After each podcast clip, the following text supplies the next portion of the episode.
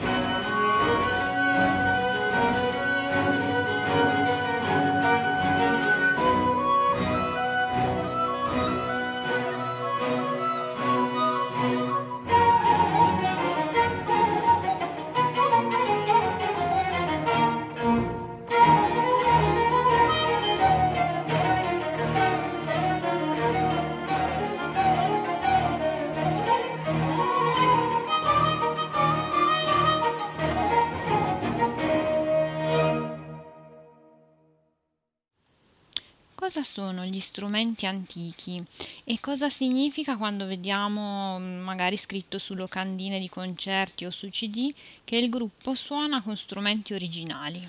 Allora, la terminologia di strumenti antichi in realtà ha due significati, ovvero sia mm, gli strumenti che vediamo appunto nei concerti, nelle locandine, come dicevi, dei concerti di musica antica, si vede scritto strumenti antichi o strumenti originali.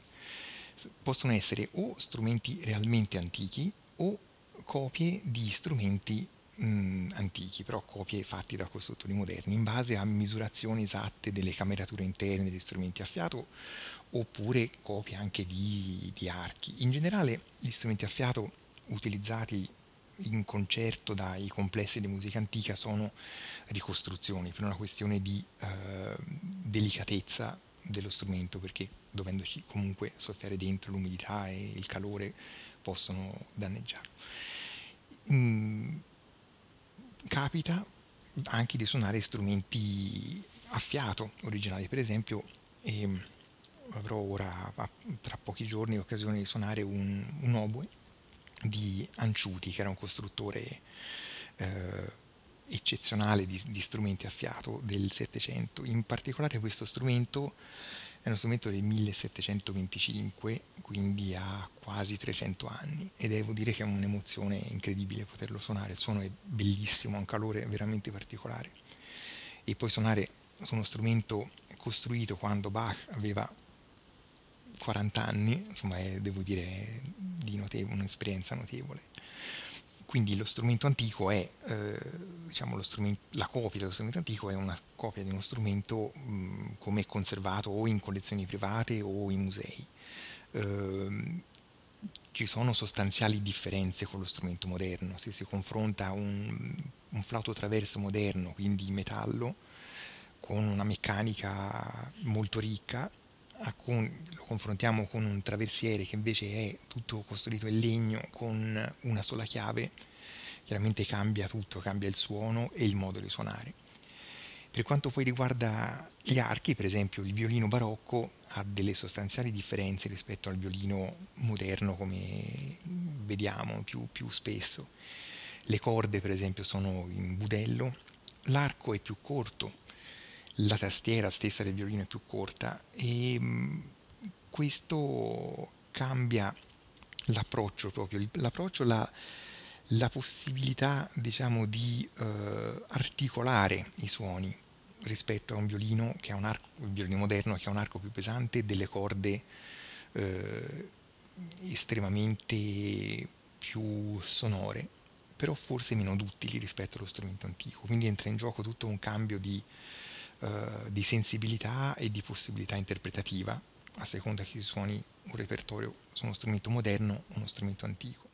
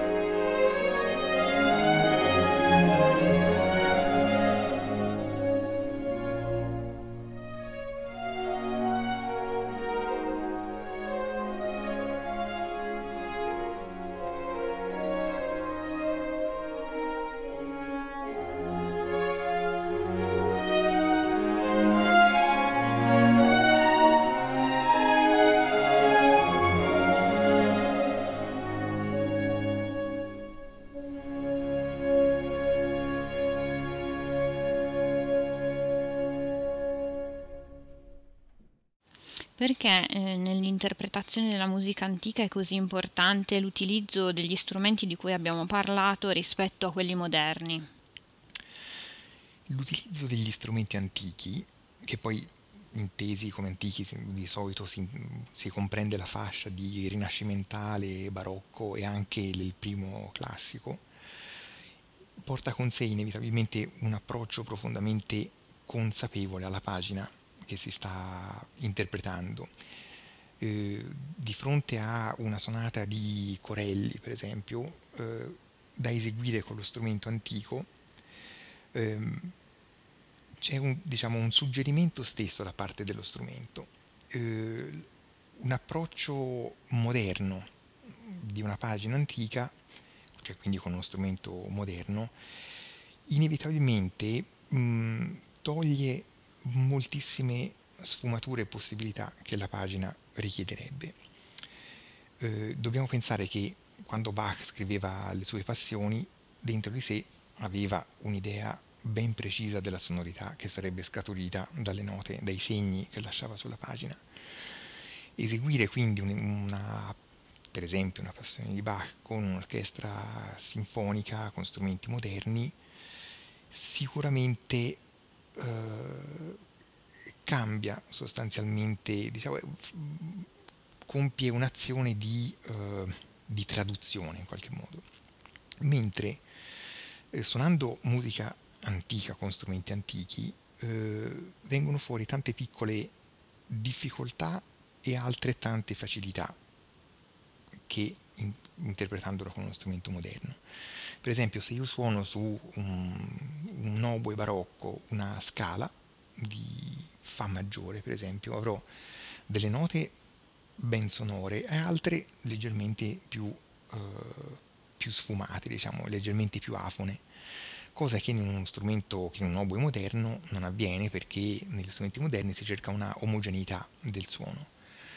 Questo fa sì che mh, l'autore del tempo, che sia Vivaldi, Telemann, Bach, eh, Quanz, e quando scriveva quelle cose sapeva che su determinate note si avrebbe avuto un certo colore. Suonando su uno strumento moderno questo non avviene. E, e quindi veramente il risultato è esteticamente molto molto diverso c'è poi di base la preparazione che si deve avere interpretativa. Noi, diciamo, chi è specialista di questo settore compie degli studi approfonditi su, sulle fonti antiche, che sono molto ricche in quanto a, a notizie. Diciamo, la, l'inizio della, della rinascita, del, diciamo, dell'approccio filologico alla musica antica parte dagli anni 50 cominciano a fare i primi esperimenti di recupero di viole da gamba, di flauti dolci, però all'inizio in maniera più sperimentale, poi piano piano chiaramente le ricerche crescono e studiando tanti testi si mettono insieme informazioni veramente molto molto ricche su come si suonava. Quindi abbiamo una mole fondamentale eh, di, di informazioni. Seguendo queste, applicandole all'inizio alla lettera, si entra anche in una sensibilità diversa e si capisce quanto a volte artificiale sia il modo di suonare in maniera moderna un repertorio che invece è antico. Tra l'altro tra i pionieri della riscoperta della musica antica e della, della sua mh, esecuzione filologica non possiamo dimenticare Franz Bruggen, di cui abbiamo ascoltato precedentemente un estratto da Rameau. Uh, tra l'altro questo brano è uno dell'ultimo bis registrato da, da Bruggen in concerto un poco prima di, di, morire. Bruggen è stato un riferimento in quanto flautista dolce, per esempio per me fin da piccolo, insomma il suo modo di suonare è stato quasi un imprinting. Però per esempio ecco, lui ha fatto un'operazione insieme a Gustav Leonard e ai grandi pionieri veramente che ci hanno preceduti in, questa avventura eh, veramente di, di, enorme importanza e di grandissima sensibilità. Se avete ascoltato attentamente sentirete come eh, quanto pathos ci sia all'interno di questa esecuzione e allo stesso tempo quanta, eh, quanto controllo. E, um, l'andamento, questa regolarità ritmica all'interno della quale però ci sono tutti i colori possibili e immaginabili, quindi eh, un approccio filologico che sulla carta potrebbe sembrare rigido o così molto storicizzante in maniera arida, in realtà sfocia poi in una, in una ricchezza emotiva enorme. Uno dei motti di tanti trattatisti e musicisti eh, del 6 e 700 era, e ricorrente veramente in, in tante regioni europee, era che eh, per emozionare il pubblico devi essere emozionato tu stesso. E mm, penso che l'ascolto precedente lo abbia dimostrato in maniera profonda. E a proposito di maestri e maestri molto amati, eh, il prossimo brano è un concerto Il Gardellino di Antonio Vivaldi eseguito da David Bellugi che è stato il mio insegnante di flauto dolce che mi è scomparso recentemente. E mm, ha lasciato un grande vuoto ma mm, ha lasciato una ricchezza, una personalità di una grande energia, un grande amore per, veramente per le persone, un entusiasmo incredibile per la musica. Lui ha affrontato un po' un repertorio anche più vasto, mostrando quanto anche lo strumento antico, in questo caso il fatto dolce, possa affrontare anche la musica contemporanea e insomma sentirete un grande virtuosismo.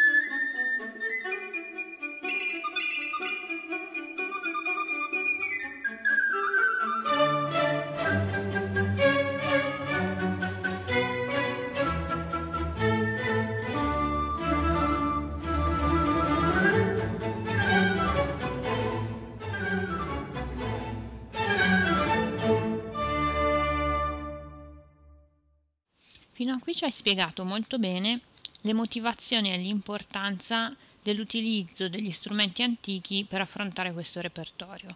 Tuttavia, si può suonare la musica antica con strumenti moderni? Certo, la musica antica si può eseguire assolutamente eh, su strumenti moderni come si è sempre fatto, anche nel precedente ascolto, per esempio, gli archi sono archi moderni. Sta molto alla sensibilità, in questo caso con un solista d'eccezione che comunica quindi determinati fraseggi, determinato uso del ritmo, eccetera, a entrare mh, mm, profondamente nella pagina, nel, nella, nella, volontà dell'autore. E chiaramente mh, mm, ci sono state, mh, mm, soprattutto in passato, delle scelte eh, di esecuzione di repertorio antico su strumenti moderni che hanno in certi casi veramente alterato il messaggio originale del compositore. Si tratta anche però di una ancora scarsa conoscenza appunto delle, del, delle nozioni interpretative che bisogna avere per, de, per eseguire un determinato repertorio. Eh, sicuramente l'utilizzo dello strumento antico eh, porta da un punto di vista proprio emotivo a capire meglio la, la composizione antica. Qual è il futuro della musica antica? Il futuro della musica antica, eh, sì, io lo vedo positivamente, nel senso che eh, lo studio e i metodi proprio di studio, la possibilità di reperire le fonti a cui fare riferimento è sempre più veloce, sempre più facile. Questo aiuta tantissimo già rispetto a pochi anni fa in cui era più difficile magari attingere a determinati eh, manoscritti nelle biblioteche, era un po' più farraginoso il, il lavoro di, di, ricerca e quindi poi di interpretazione. E, ehm, da un punto di vista diciamo di diffusione della musica antica eh, vedo che c'è abbastanza fermento, dipende un po' dalla differenza dei paesi. Quando sono all'estero eh, mi accorgo che sicuramente rispetto all'Italia dove vivo ehm, c'è, più, c'è più attività, in Italia ancora si fa un po' fatica, ma in generale questo riguarda la cultura in generale, ahimè, e spero che eh, così, nei prossimi anni le cose migliorino, anche perché l'importanza della cultura è fondamentale proprio per la crescita e per la, eh, lo sviluppo veramente delle personalità e della, del benessere vero di, di, un, di un, paese. E comunque eh, credo che ci sia questa necessità, lo vedo suonando anche in festival all'estero e anche qui in Italia, c'è una grande partecipazione in realtà ultimamente, mh, mm, nonostante appunto la difficoltà della così, della cultura, degli spazi dati alla cultura che sono sempre troppo pochi, però eh, credo che ci sia proprio una nell'assistere proprio anche a un'esecuzione di, di, musica su strumenti antichi, ci sia proprio una specie di buona nostalgia del, del passato, cioè non in senso, ehm, come dire, mortifero della cosa, anzi, sentire rinascere, toccare con mano quello che è stato scritto secoli fa e reso di nuovo vivo, secondo me ha una bellezza che che è tangibile, veramente tangibile e molto attuale. Ehm, di solito antico eh, richiama qualcosa di, di, fermo, di qualcosa di finito, no? invece secondo me è fondamentale soprattutto adesso eh, recuperare proprio eh, questa emozione per il bello che scaturisce da, da musica di un altissimo livello. Per oggi il nostro appuntamento termina qui. Ringraziamo tantissimo Martino per il suo prezioso intervento. Cara Madame Sibilla, caro Tony, vi ringrazio molto di avermi ospitato nella vostra bellissima trasmissione che apprezzo moltissimo e ce ne fossero di trasmissioni così. Grazie ancora. Rientriamo velocemente in studio, prima di salutarvi vi ricordiamo che potete riascoltare tutte le puntate sul sito di Radio Gwendalin www.radiogwen.ch nella sezione podcast La luce nascosta. A presto.